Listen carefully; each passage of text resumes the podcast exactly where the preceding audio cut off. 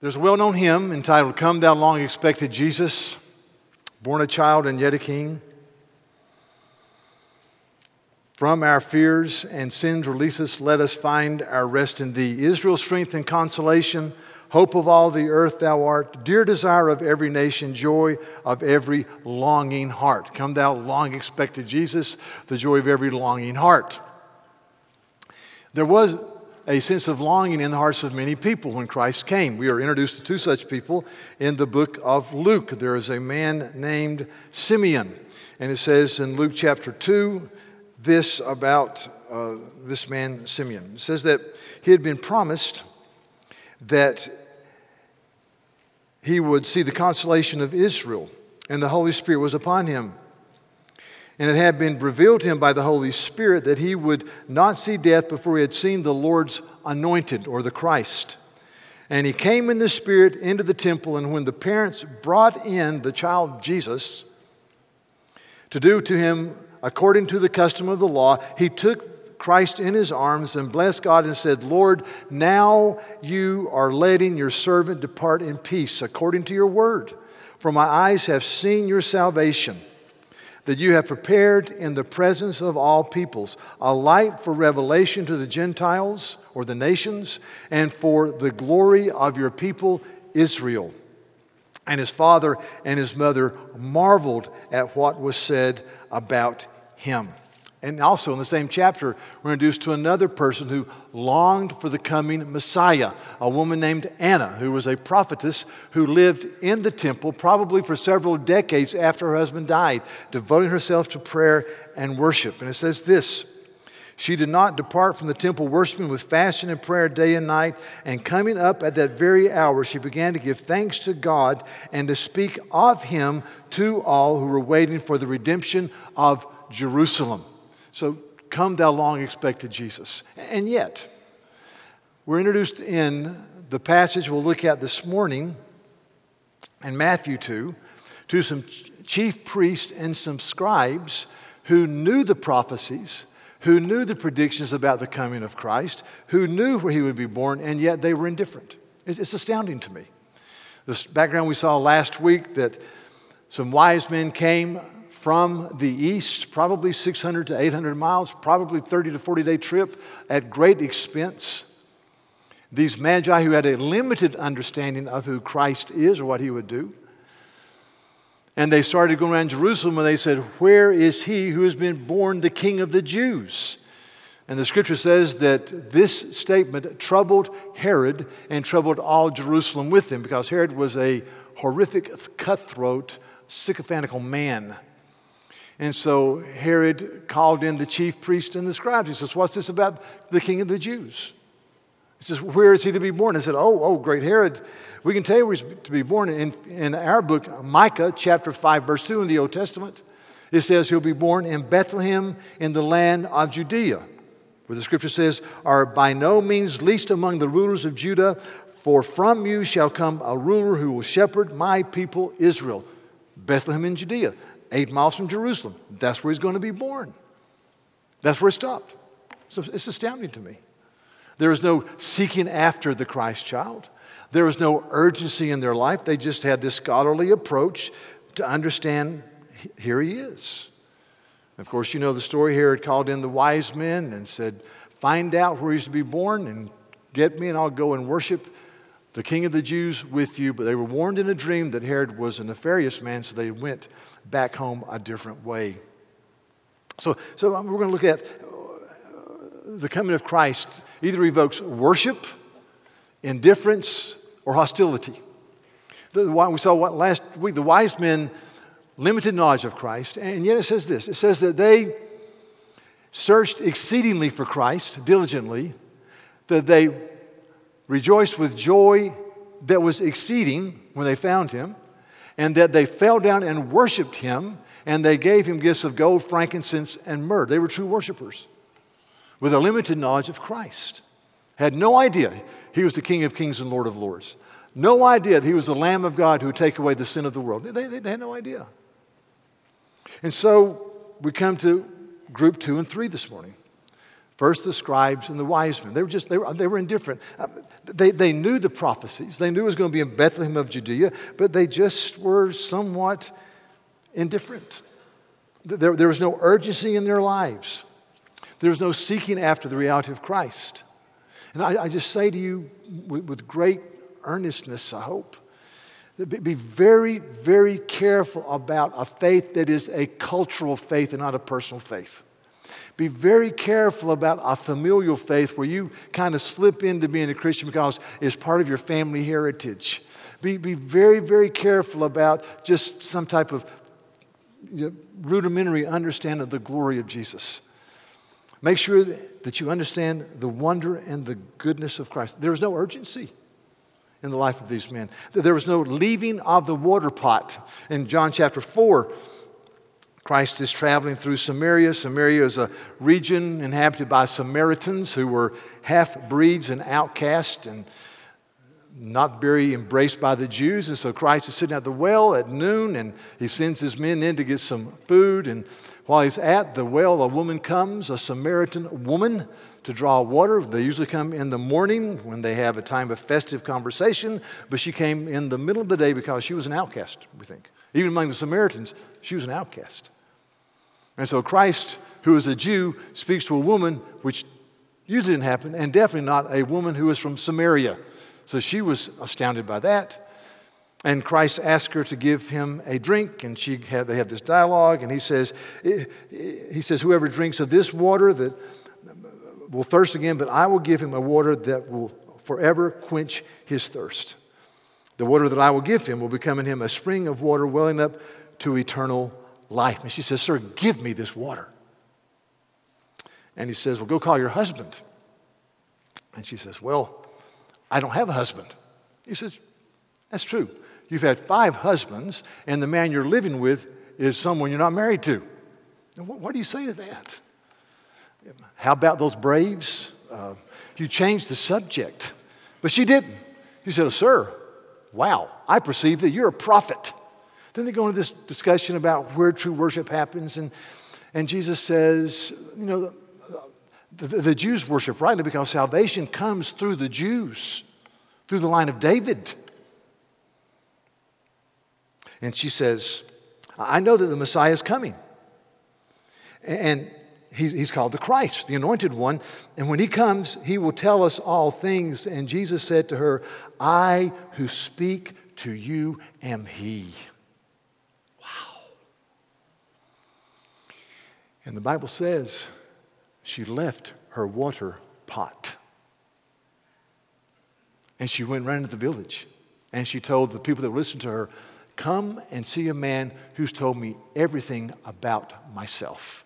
And they came out in mass and they heard the good news from the lips of Jesus.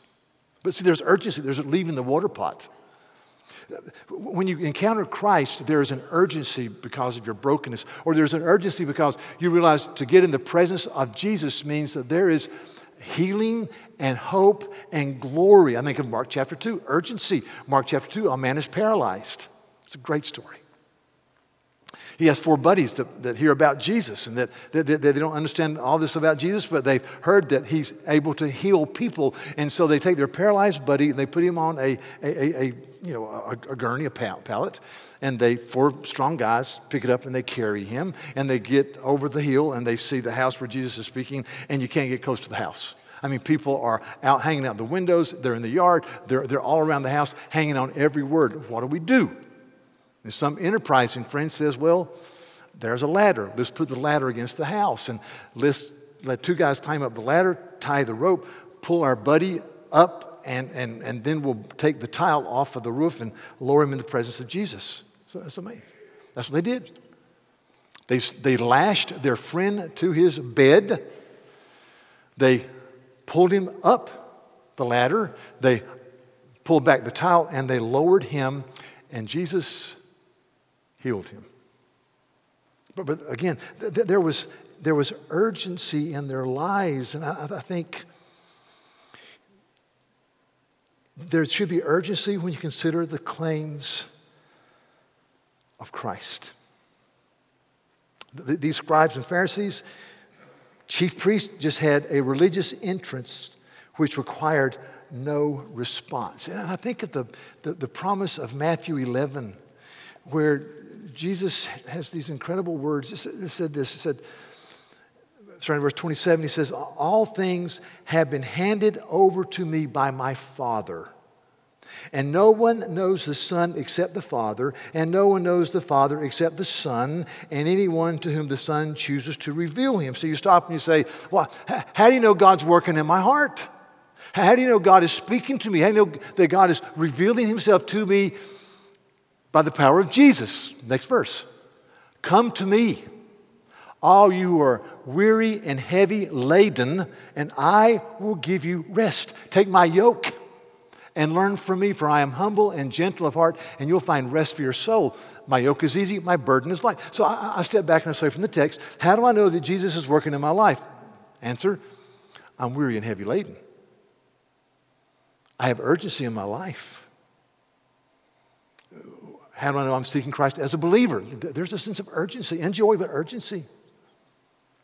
When I say, Lord, you're the vine, I'm a little twig branch, just apart from you, I can't pull it off. In the book of Hosea in the Old Testament, God is judging the nation of Israel, and He says, But there's going to be a day of, of restoration. The question, is, what will that look like? Chapter 5, verse 15 I will return again to my place until they acknowledge their guilt and seek my face, and in their distress, they will earnestly seek me.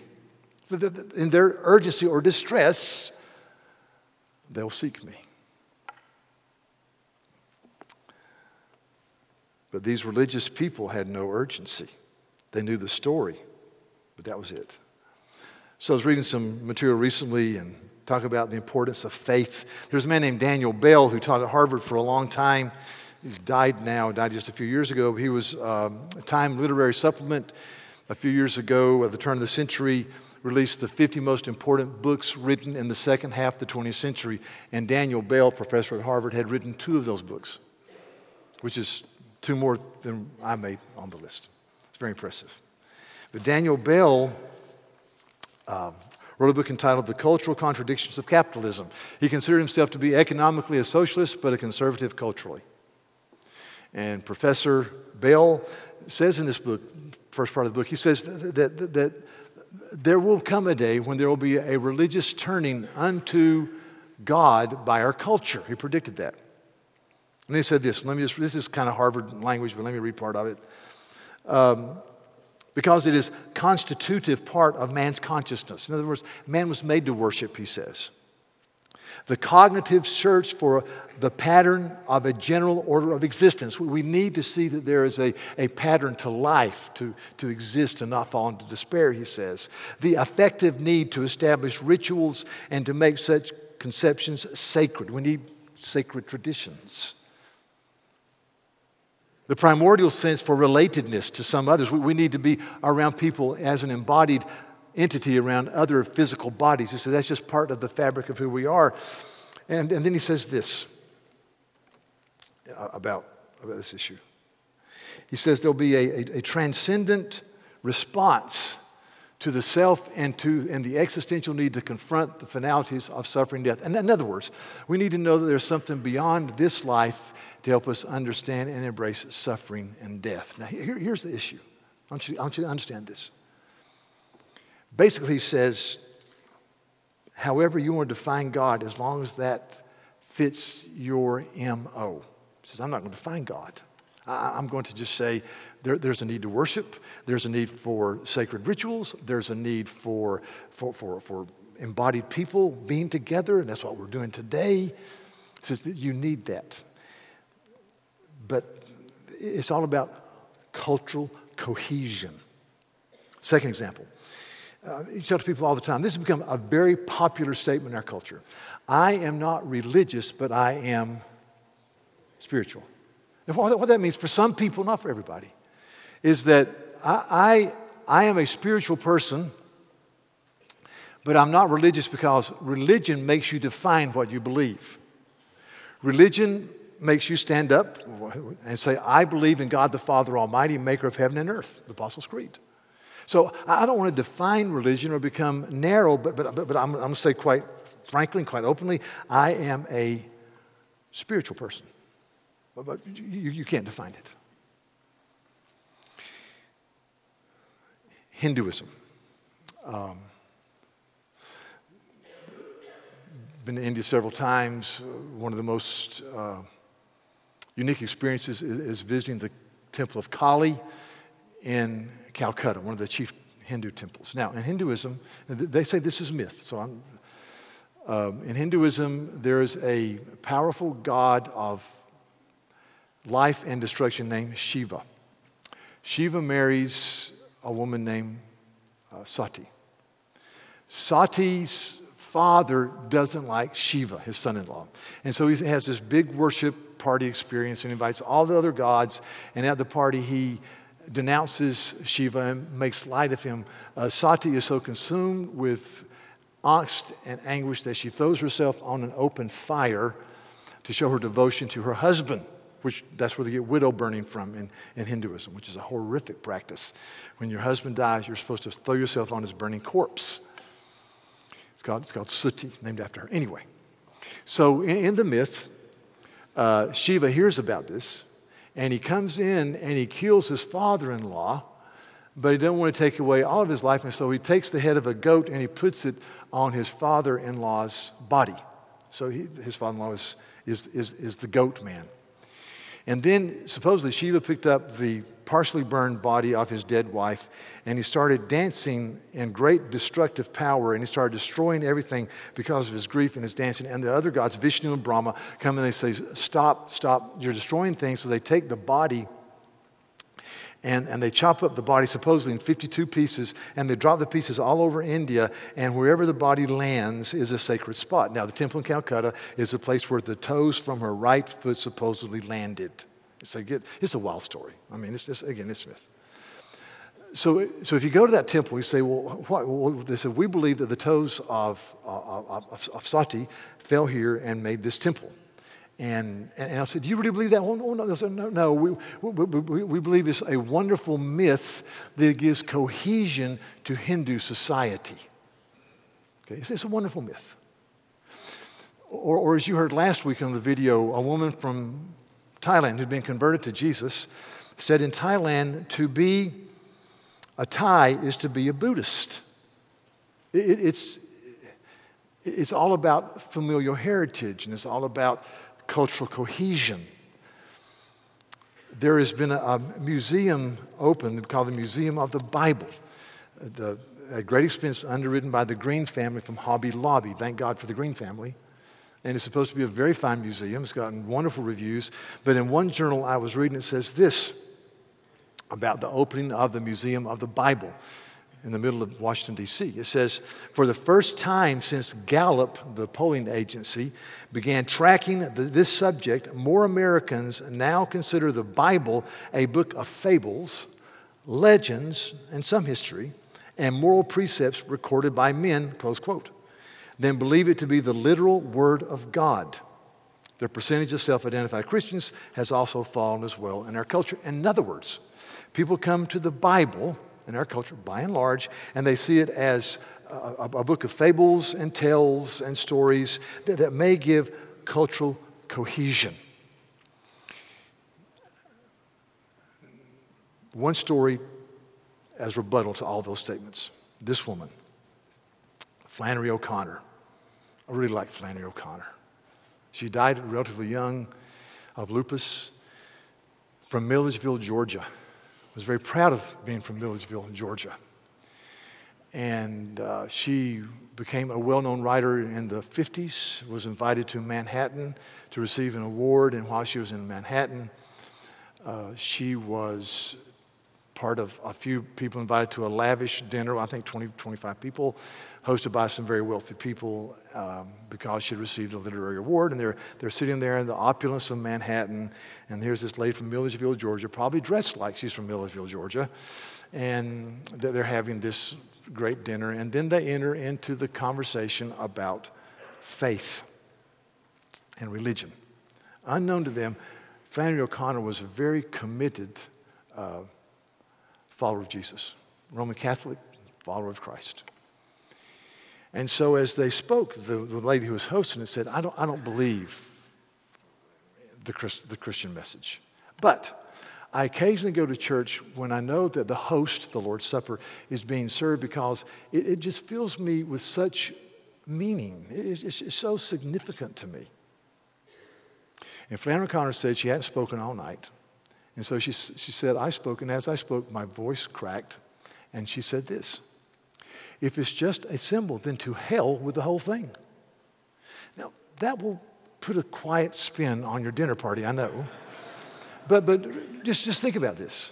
I mean, she's absolutely right. She's really giving a Reader's Digest version of the Apostle Paul's argument, 1 Corinthians 15, who says, If Christ be not literally risen from the dead with a real physical body, we are lost in our sins. And so I look at the Christian faith, I look at the Christmas message, and I think it's blazing truth. It's, it's not cultural cohesion. It's not familial heritage only. It, it is not something that gives us a sense of therapeutic well being in our existential woes. It's true. Jesus was really born of a virgin in a stable under a man named Herod.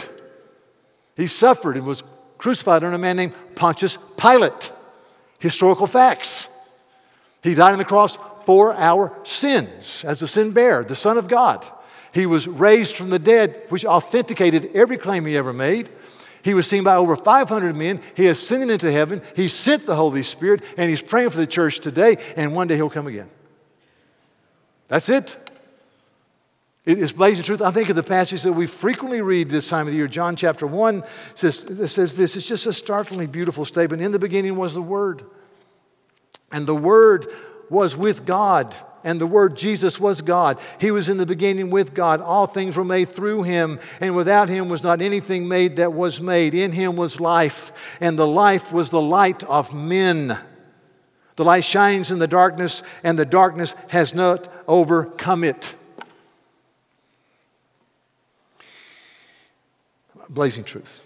So, so the, the indifference. The, the third response is Herod. Herod actively opposed the coming of Christ. He actively opposed the advent of Jesus. We, we read about his response in, again, Matthew chapter 2. It says that, that verse 16, when, when Herod saw that he had been tricked by the wise men, he became furious. And he sent and killed all the male children in Bethlehem and in all that region who were two years of age and under, according to the time he had ascertained from the wise men. We think probably 30 baby boys murdered. It's called the slaughter of the innocents. He, he actively opposed and pushed back. See, I've got a little scale, something, something called the Herod response scale. The Herod response scale says this if you have the power and the authority and the might, and you're part of a worship movement, whether it's in North Korea or wherever, you will not brook any rival.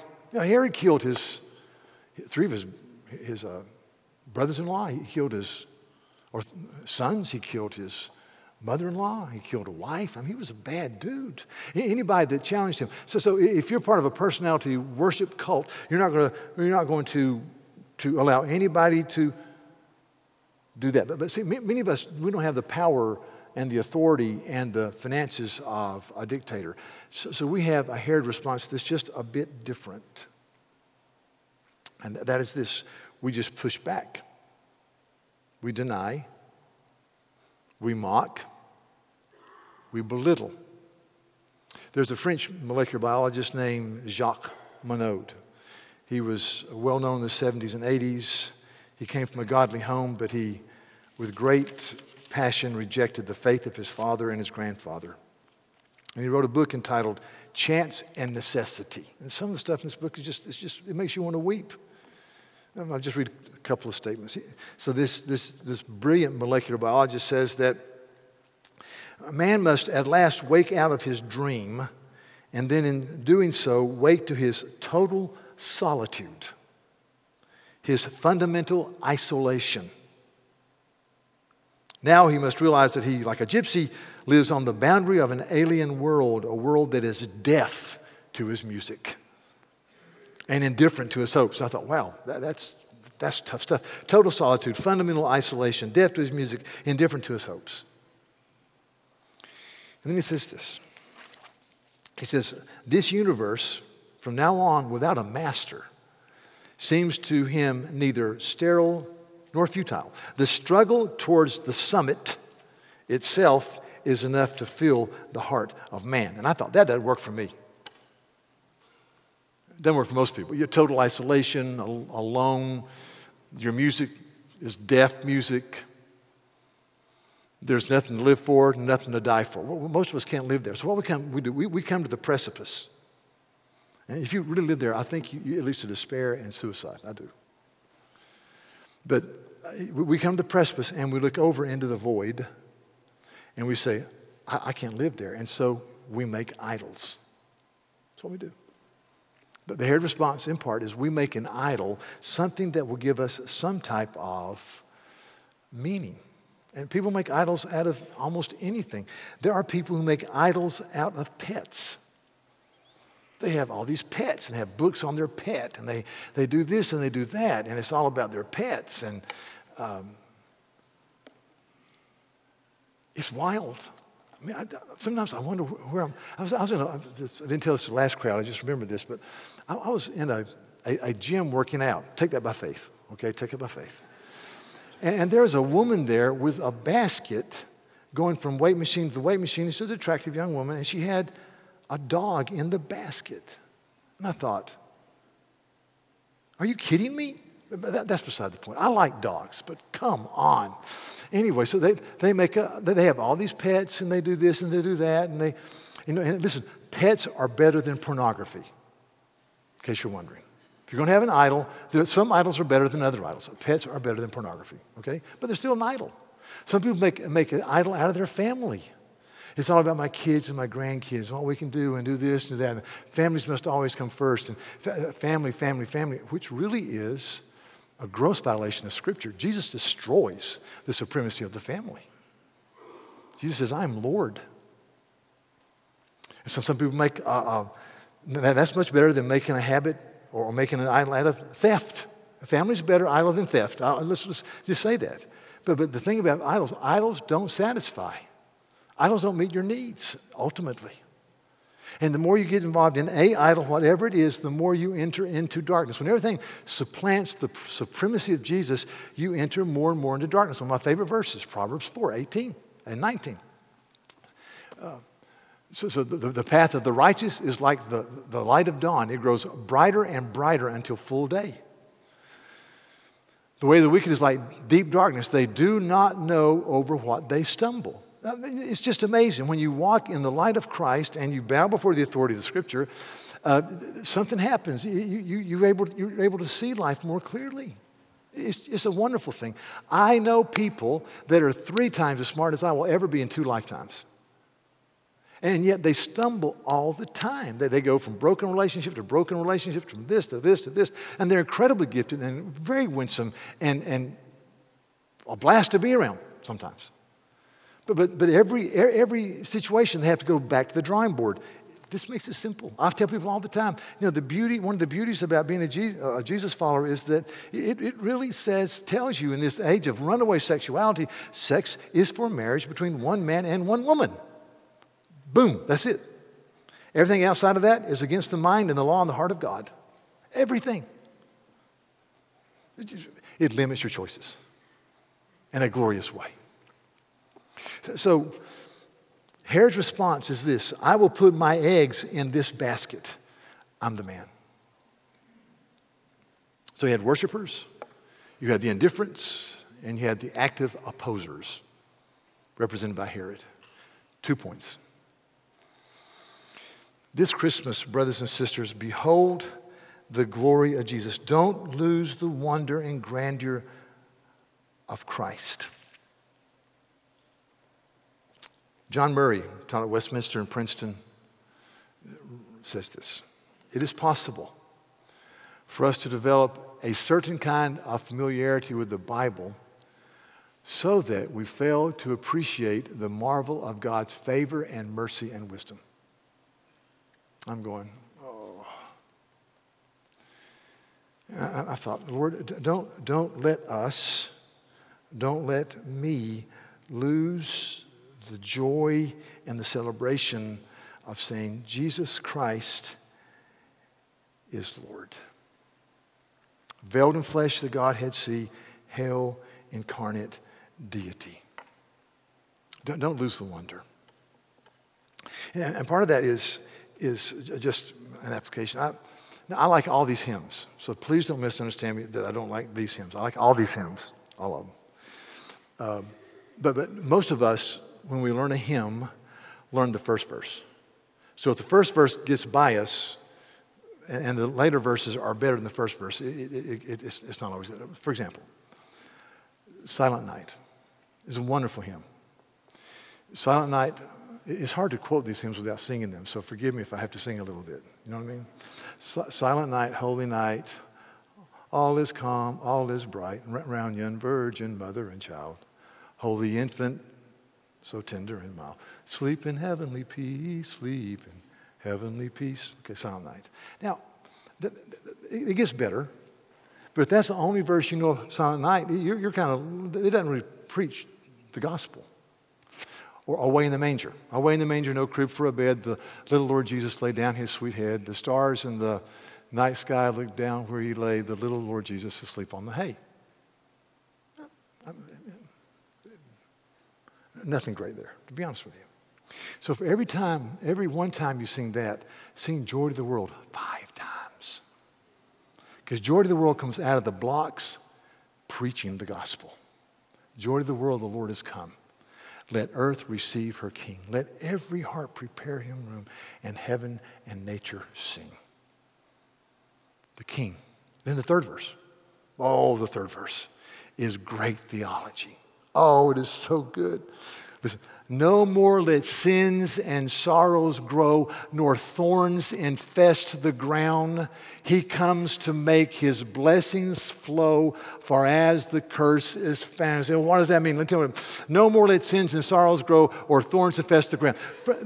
When Adam and Eve fell into sin, the Lord said, Because of your sin, all humanity will, will, will struggle with pain. There, will be pain in childbearing. That's what he says. for, for, for the woman obviously. Uh, and, for the man. I mean, I was there. It was painful for me too. No, no sleep, all that breathing. you know, you get hyperventilated, all that stuff. But, but, but, but I take it by faith that it was more painful for my wife. So anyway, the pains in childbirth. And, and when you garden, there's going to be thorns and thistles. And there's going to be no-see-ums. And, and it, it's just, but he says, no more let sins and sorrows grow, nor thorns infest the ground. He comes to make his blessings flow far as the curse is found. In other words, in Jesus, there is a restoration of grace and power and his smile in your life. It's not total, but, but it's substantial and it's real. And he just preaches. So, so for every one time, sound like five times joy of the world. For every one time you sing Mama, I saw Mama kissing Santa Claus, sing joy of the world 500 times. I mean, just, just, just do that. I mean, don't, don't my, my, please, let us not lose the beauty and grandeur and glory of the gospel because to see the coming of Jesus and his glory and his goodness opens up my heart to obedience.